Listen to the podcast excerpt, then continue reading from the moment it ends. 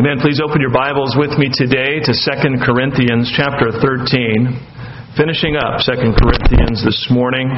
As I mentioned earlier, today's message entitled Examine Yourself. Examine Yourself. This is the end of a long letter written to the church at Corinth. The Apostle Paul is writing to this church that he planted, a church that he planted by preaching the gospel of Jesus Christ and beginning a fellowship of believers in that city. A church that he would stay on and pastor and teach and lead for over a year and a half. A church that he truly loved and cared for and would continue to visit and pray and write. And as we have discovered in this letter coming through it, um, that some in the church had fallen under the influence of those who were purporting themselves to be super apostles. Uh, and they had been impressed by their boasting and their fo- forceful leadership, their oratory skills, their dynamic presentation.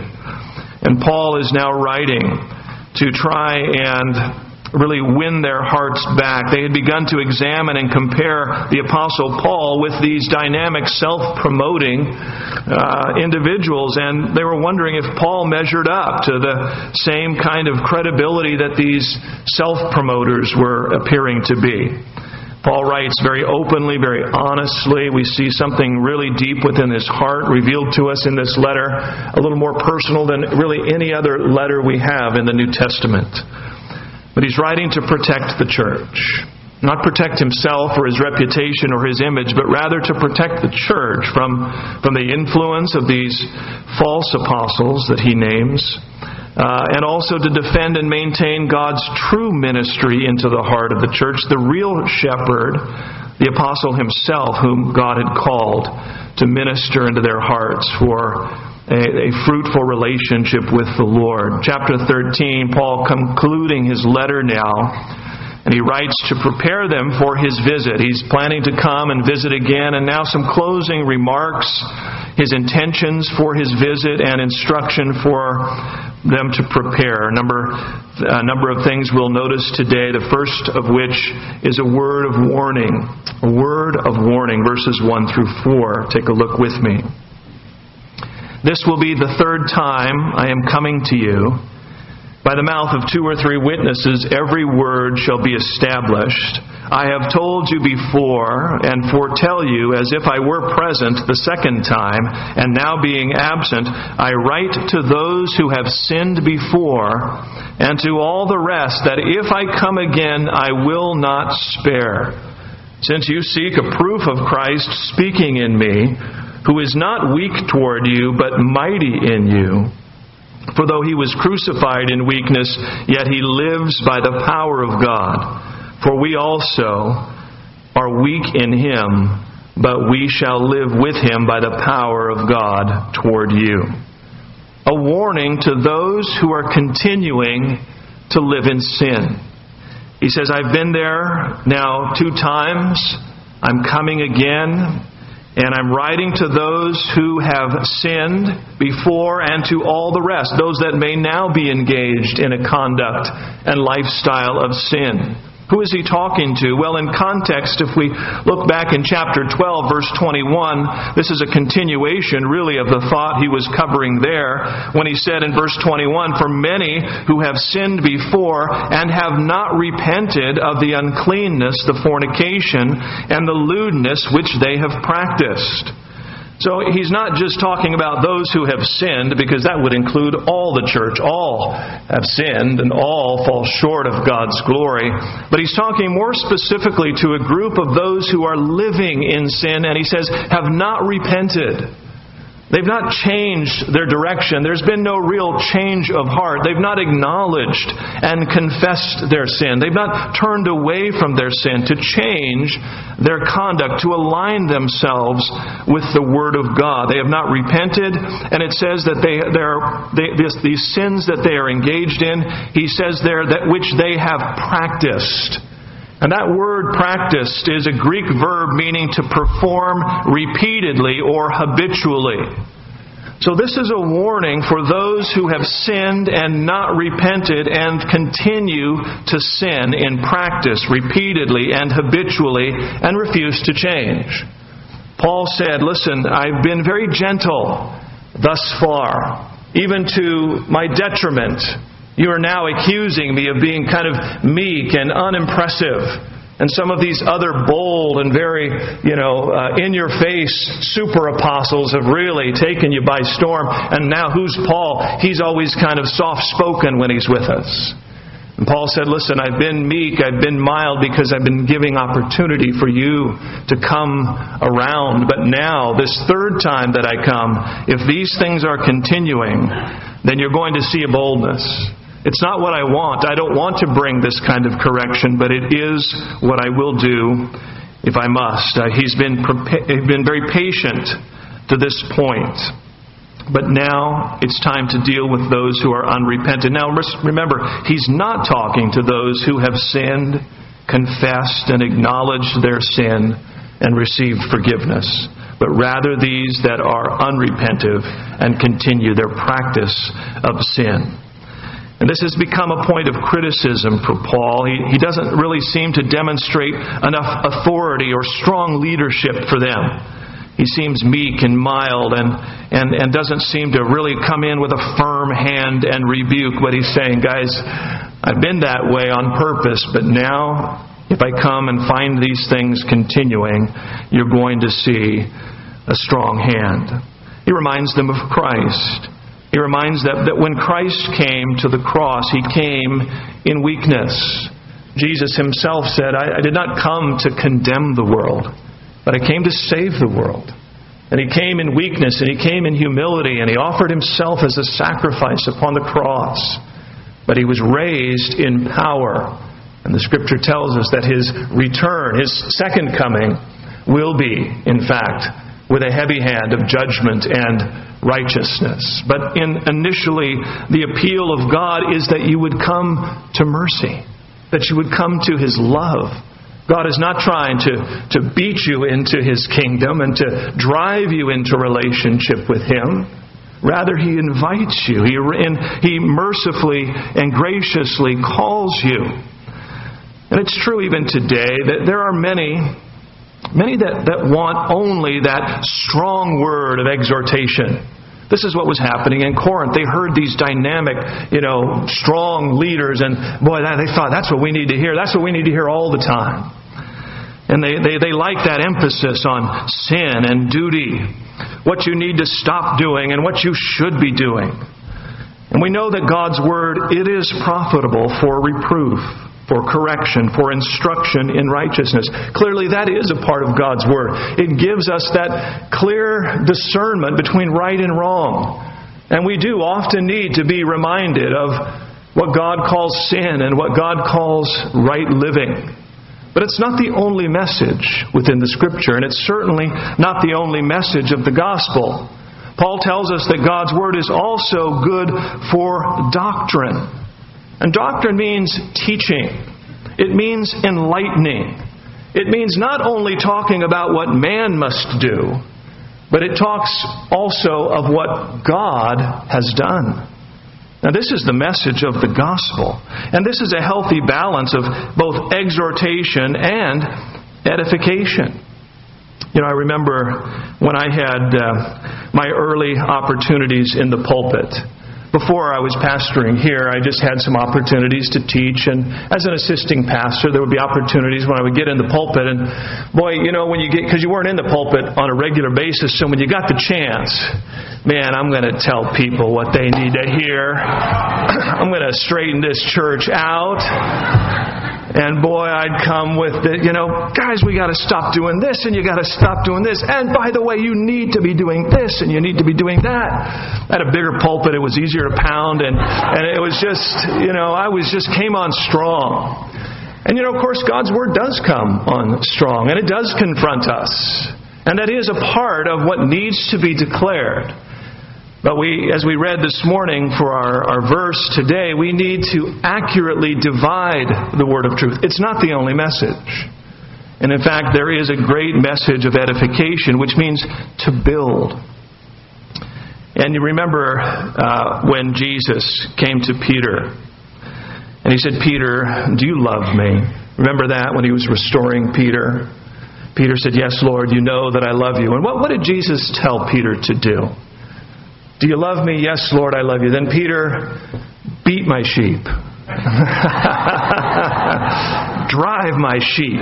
Straighten my sheep out. No, feed. Feed my sheep. Now, there are seasons when, when sheep need correction. And sheep do need boundaries. They do need correction. They do, they, do, they do need clear direction. But there's also just a, a loving and gentle feeding and caring and, and ministering to the needs. And this is what Jesus encouraged Peter. And the gospel, listen, the gospel is not a message of what is due. The gospel is a message of what has been done. And this changes it from every other religion on the planet. All other religions are about what man must do to attain relationship with God. What, what's required of man to live up to the spiritual calling of, of God or false gods upon his life. But the gospel come and, comes and says it's not about what man must do. It's a declaration of what God has done. And man's responsibility is merely to receive it, to believe it, and to allow that love and that power of transformation to begin to transform and change us. There are clear instructions of right and wrong, and we do need to hear it. And the Word of God often reminds us, but it's not the only message. We need to teach the Word faithfully, and there needs to be both exhortation and edification. Paul has been accused of being kind of, you know, just not strong enough. But he's saying, look, that was on purpose. But now, for those that are continuing and, you know, rebelliously living in sin with no thought of repentance and you've gotten into these habits, guess what? I'll bring the strong word. I'll bring that clear word of exhortation. And so, this is the third time. So Paul is letting them know listen, this isn't, you know, I'm not just coming right away to do this. I'm coming having made several efforts already to give you clear instruction, but you've not responded. You want proof that Christ is speaking in me. You want proof that I can be forceful and bring a rebuke and a demonstration of authority. That what's really what you need to see, guess what? This time, if I come and you're still in that condition that I've warned you of, you're going to see it. I'm going to bring that kind of a word. But that's not his desire. That's not his heart, but yet it is what he will do if need be. And I think it speaks to us of the Lord and his patience and his grace towards us. Aren't you thankful that the Lord is slow to wrath, that the Lord is long suffering, that his mercies are new every morning? God is a God that is patient, but we must not misinterpret his patience for approval or for acceptance or for somehow it's no big deal. Paul would also write in Romans 2 and verse 4, he says, Do you despise the riches of his goodness, his forbearance and long suffering, not knowing that the goodness of God leads you to repentance? Paul wants to be clear as he writes to the Romans listen, God has been merciful. God has been forbearing and long suffering. But don't misinterpret it. Don't you understand that, that God's that part of God's character is to give you opportunity to come to repentance. Not some condoning of just keep doing what you want, it's no big deal. Rather, God giving space, giving time, giving invitation for you to come and repent and give your heart to Him. And the Lord is patient, but the Lord also looks for ultimate change and transformation in our lives. You know, is the Lord speaking to you? Is there an area in your own life that God has begun to put his finger on? And you know, it, it, seems like it's just this gentle prodding, maybe, maybe just this gentle sense of knowing that God is not pleased with this particular area of your life. But you know, it's not too strong and it's not too bad and it's not too, you know, overwhelming. And so you, we, we, have the, we have the capacity to just kind of set that aside and continue on our way. But then the Holy Spirit comes back and he, and he begins to stir it again and he begins to put his finger on it again. And, and you'll notice that over time, if we continue to resist that and continue to set that aside, that God has the capacity to turn up the volume, doesn't He? He can all of a sudden bring certain consequences to bear. And all of a sudden, you know, thing, this, this thing that you thought was no big deal is becoming a bigger deal. It's beginning to actually kind of cause great drama and effect in your life. You see, those early warnings, those gentleness, that gentleness of the Holy Spirit is not to be misinterpreted as God's not really concerned about it yet. No, that's the gentleness that's to lead you to repentance. That's the kindness that wants us, let, guys, let's get this right. Listen, this area in your heart, this area of thought, this area of conduct, the Holy Spirit wanting to fine tune us, to adjust us, to, uh, to allow us to come back to a place of right relationship with the Lord. I don't know about you, but I have discovered in my own life that the Holy Spirit always has His finger on something. There's always something that I sense the Lord trying to modify. Because I'm a project. I don't know about you, but I'm a project, and it's been a long haul for the Lord. and He's not done. And the clay has been harder to shape at times than others, but God continues to refine and continue to work on me. And as we'll see here in a moment, this is why Paul exhorts us to, to self examine. I welcome that. I want that working of the Lord in my life. That's evidence that I'm His child. That's the real proof to me that He loves me, that He's with me that He's working in my life on my behalf. We want to cooperate with that. And if the Lord is speaking to you, if the Lord is ministering to you, listen, don't misinterpret the lack of real harshness or consequence or judgment. Don't misinterpret that to be as though God doesn't care about it much. No, respond now and allow the Lord to work in your heart. Lest, as Paul said, I'm coming now a third time. And if it's not, if you haven't, if you're still in this condition, there's going to be a more harsh dealing. And it is because He loves us. He wants us to repent. He wants us to receive His mercy. He wants to forgive us. The Lord delights in mercy. He wants to show His goodness and His kindness that it would lead you to repentance, a change of heart and direction, a confession of sin, a receiving of His grace and, mercy, and turning from this conduct that would so easily ensnare us. A word of warning, also a word of instruction. Pick it up with me now here in verse 5. And, and herein lies what I think is the heart of the passage. Verse 5 Examine yourselves as to whether you are in the faith. Test yourselves. Do you not know yourselves that Jesus Christ is in you? Unless indeed you are disqualified. But I trust that you will know that we are not disqualified. Now I pray to God that you do no evil, not that we should appear approved, but that you should do what is honorable, though we may seem disqualified. For we can do nothing against the truth, but for the truth. Examine yourselves. In the context here, Paul, as you know, he's been defending himself to this church because they have been so carefully examining him right? They've been so scrutinizing his motive, his ministry, comparing him with others and wondering if he's, you know, the guy they should really be following. And Paul, it's almost as if he is saying, you know, look, enough examining me now. Maybe it's time for you to examine yourselves. Boy, we're always quick to examine others, aren't we? I don't know about you, but uh, on occasion, my wife and I have disagreements. I know it's, it's rare, but it happens. Not that often, really. Not that many times per day does it happen, but it does happen. And you know, sometimes some of these disputes they get, you know, they get pretty there's a real wedge between us. And words are said and you know, we're standing our ground and you know, oftentimes I'll have to go in and, and pray and seek the Lord. You know, the Bible says, Blessed are the peacemakers. So I'll seek the Lord. Oh, Lord, okay, you're right. And I'll come to my wife and I'll say, honey, I've prayed about it. I've sought the Lord on this, and I decided to forgive you.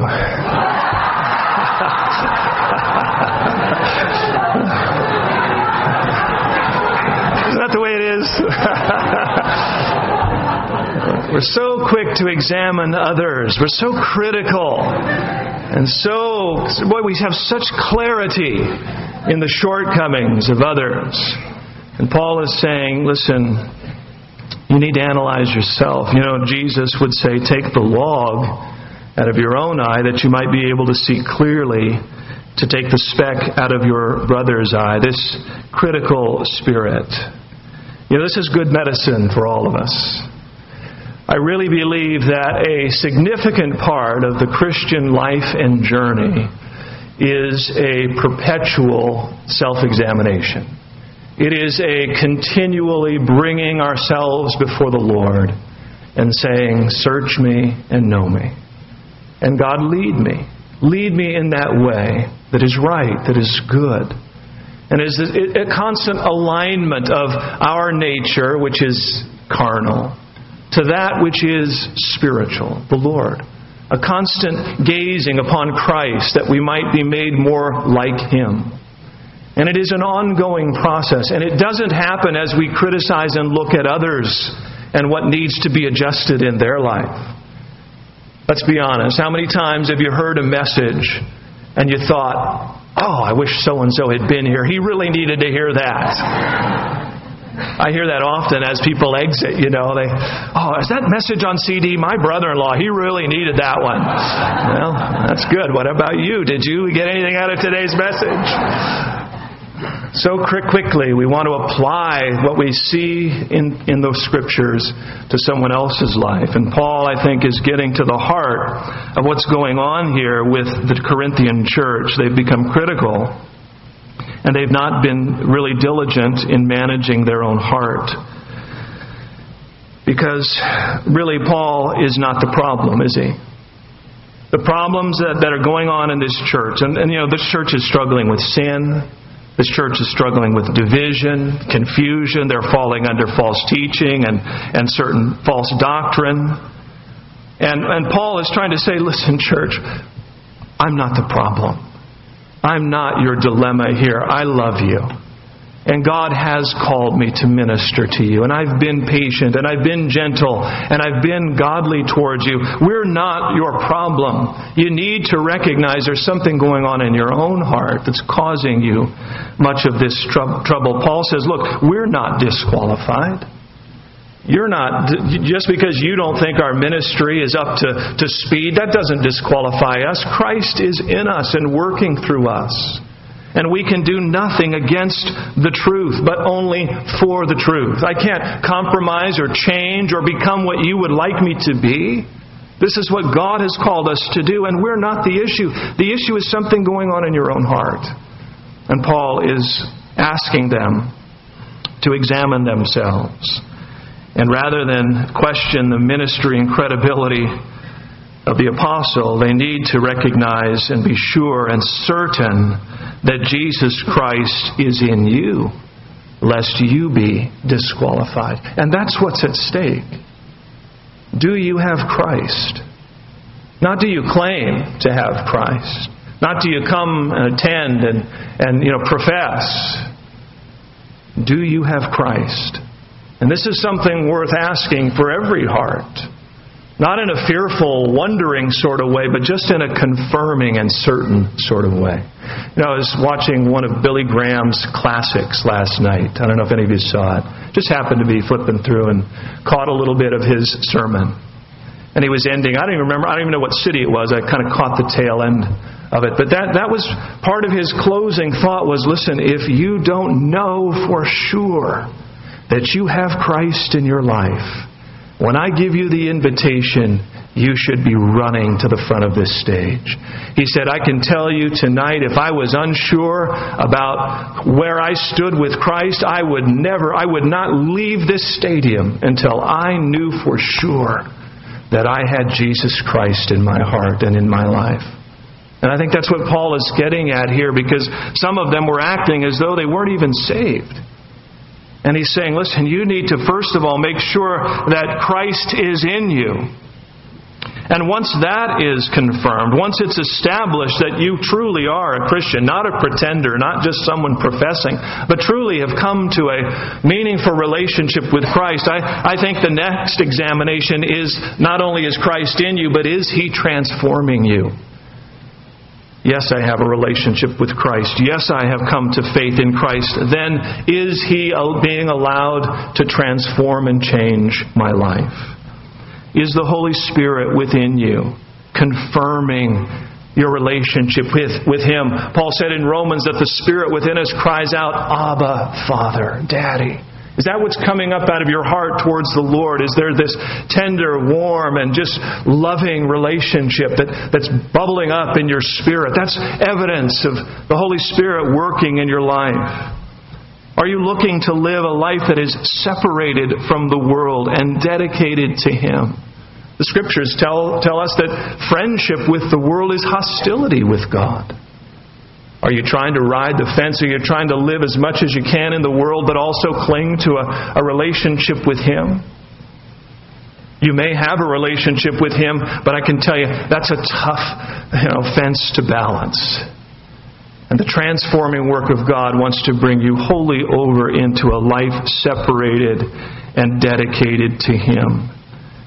Is there an inner transformation? Are you seeing real, genuine fruit, evidence of the Spirit?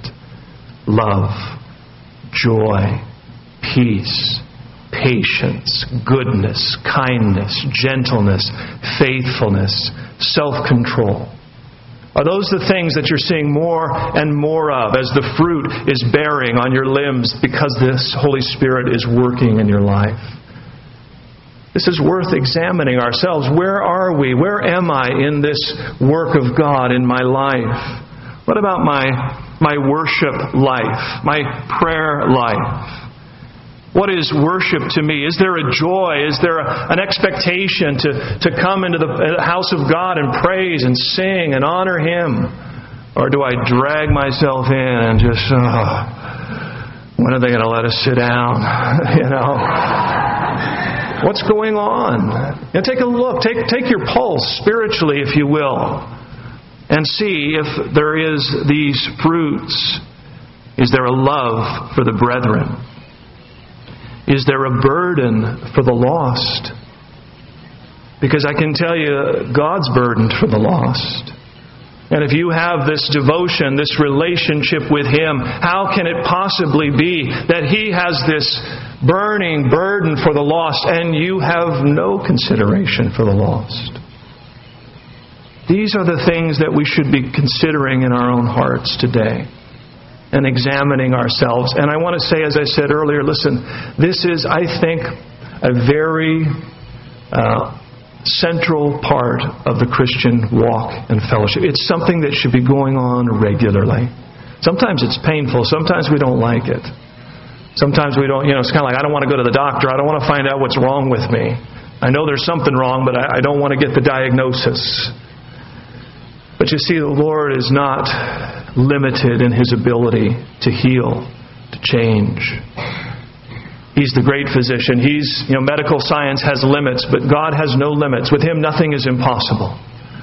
Come, Lord, search me. Find out because only you can fix me. But you can and you will and you desire to. There is remedy for sin. There is hope for the future. There is changing power to give you victory and, and fruitful living in the kingdom. Finally, the apostle closes here. Pick it up with me, verse 9. Words of encouragement. Words of encouragement. For we are glad when we are weak and you are strong. And this also we pray, that you may be made complete. Therefore I write these things, being absent, lest being present I should use sharpness according to the authority which the Lord has given me for edification, building up, not for destruction.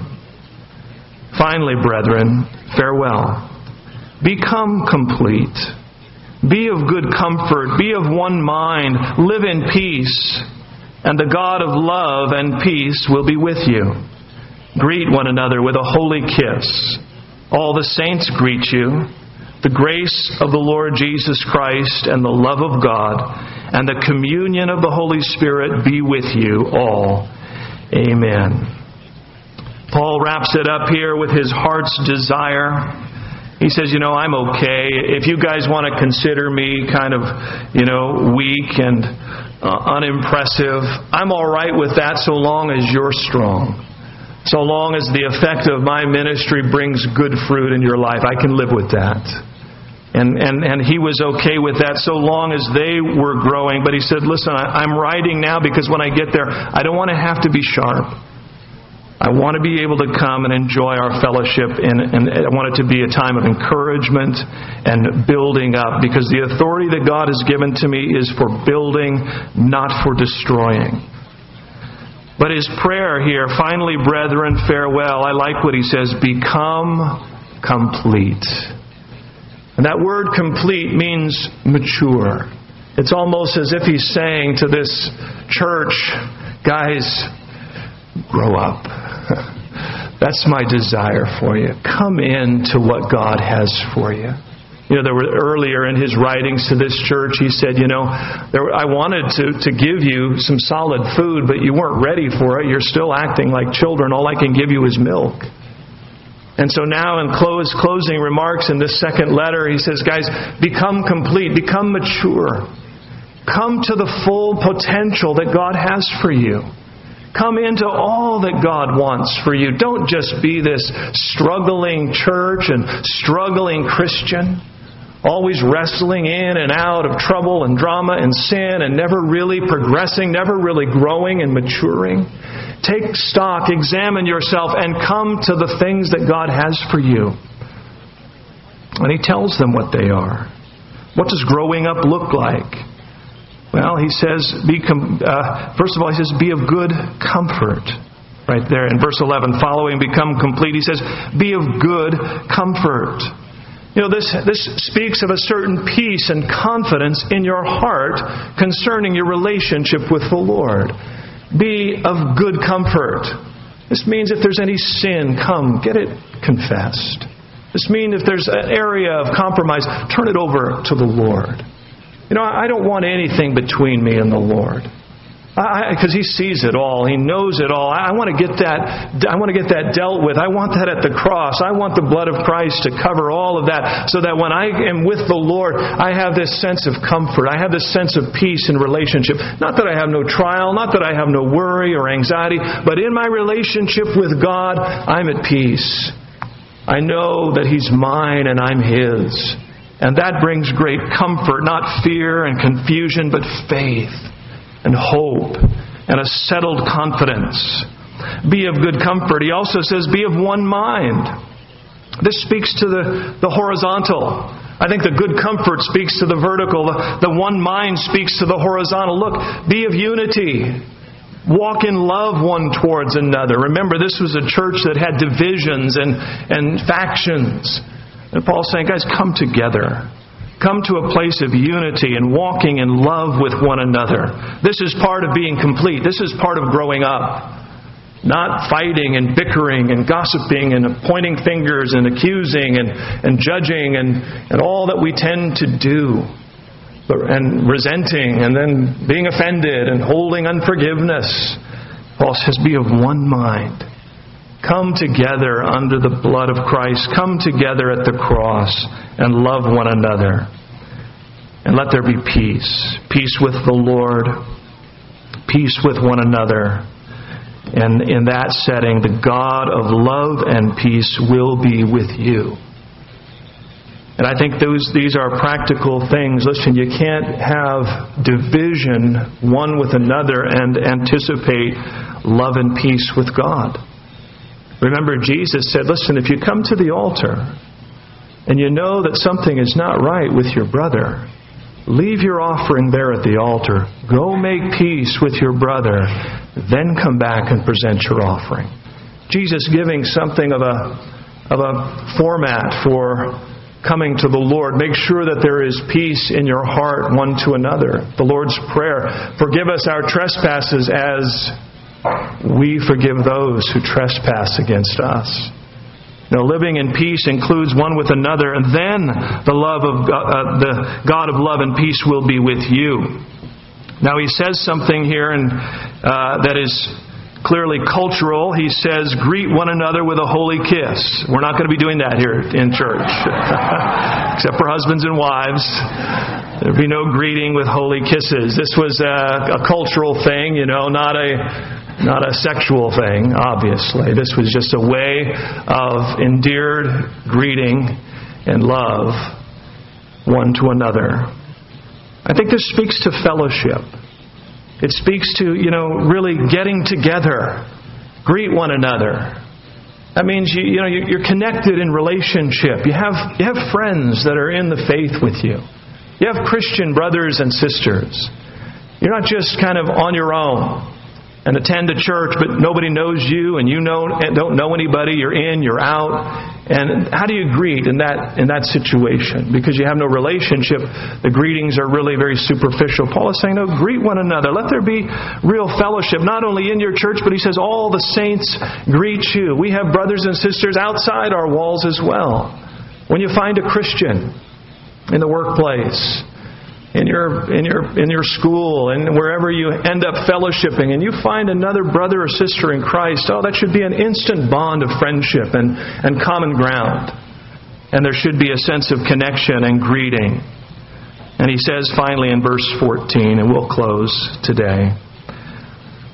He, he, he expresses grace that would come to us through Jesus, love that would come to us through the Father and communion with Him through the ministry of the Holy Spirit. The Lord loves us, church. And the Lord so desires us to be complete. And God has not held any good thing oh, from His children. That doesn't mean there aren't trials. It doesn't mean there aren't challenges. But even in those things, God will meet you. And in truth, you will find some of the greatest truth of God's grace and love and faithfulness through those fires. That's where you really learn that close, intimate fellowship with the Lord. Isn't that true in, in other relationships as well? When you go through things with people, boy, that links you.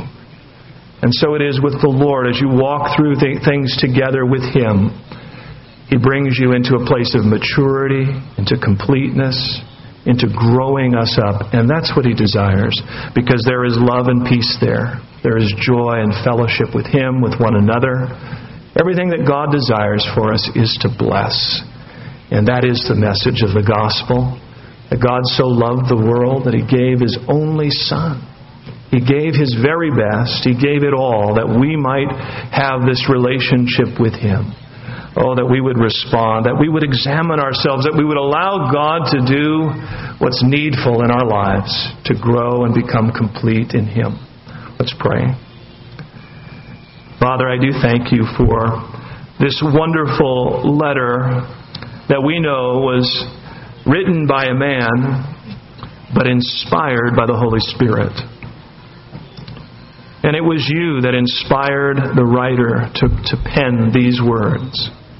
And they come to us now, Lord, in such instruction and such encouragement. And Lord, I pray that they would find their mark in our hearts. I would ask you, God, to help me and to help all of us to be ever open for examination. That we would always be available for you to speak to us, to correct us, to transform us, to alter course, to fine tune. Because, Lord, we all need it. And I pray that you would help us, Lord, to be really, that, that, that would be our main charge as Christians, allowing the Holy Spirit to work on me. And not so much of trying to be the Holy Spirit working on others. But Lord, rather that my life would become what you desire, and in so doing, you'll, you'll use my life to minister to others because of the work you've done in me. And so I pray this for all of us today as Christians. And Lord, as our heads are bowed and we're closing now in prayer, I also want to give opportunity if you're here today and and you do not know the Lord in a personal way. I mentioned, you know, that you would be certain that you have Christ. You may be here today and you're not completely sure that you have Jesus Christ in your heart. Have you really come to Him and expressed your faith and received His forgiveness? And in such a way that you know for certain you are His and He is yours. I'd love to pray for you today. If you are here and you do not know the Lord, but He's speaking to you, He's drawing you, God, God loving you and, and speaking by His Spirit, wanting to have that fellowship with you, I want to pray for you if, if that's your heart this morning. Maybe you need to rededicate, recommit your life to Him. And we looked at those that, that need Jesus. We also looked at those who need to be transformed by Jesus. And you may be one here today. You, you have a relationship with Him, but in honesty and truth today, you're not walking with Him. It's not a relationship that's producing a, a transforming work in your life. You're, you're distant from God. You've, you've gone back into yourself and drifted away from the Lord. And it may be that He's calling you back today, and I'd love to pray for you if you need to rededicate or recommit your heart. So if you're here this morning and you want to receive Jesus for the very first time or you need to recommit your life to Him, would you raise your hand where you're seated and I'll pray for you. Anybody here this morning? Bless you in the back. Up here in the front. Yes, ma'am. Over on my right. On the left as well. God bless you. Any others? Upstairs, okay? Amen. Oh, He loves you. His kindness is to draw you to repentance. Anyone else, you need a change. You need a change of direction. You need to turn to Him. You know it. It's time. He's, he's extending His mercy, His love, His kindness to you right now. Anyone else, just before I pray? Amen. A couple more hands. God bless you. So, Lord, I do thank you for these hearts responding to your word today. And I pray that you would meet them with the love and the grace and the mercy that is available through faith in Christ. Lord, we would come and we would say honestly, God, forgive me. Forgive me of my sin. Lord, I, I've examined my own heart today and I find that I've missed the mark with you. I know I've fallen short. And I know I don't deserve your mercy, but that's why you call it grace. It's a gift. And you have done it for me at the cross of Jesus Christ, where He took the penalty for my sin. Forgive me now as I put my faith and trust and confidence in Him. And so, Lord, may this be the beginning of growing up spiritually. May this be the beginning of making your people complete, these that have responded. May the grace of Jesus and the love of the Father and the communion of the Holy Spirit theirs today in Jesus' name. Amen.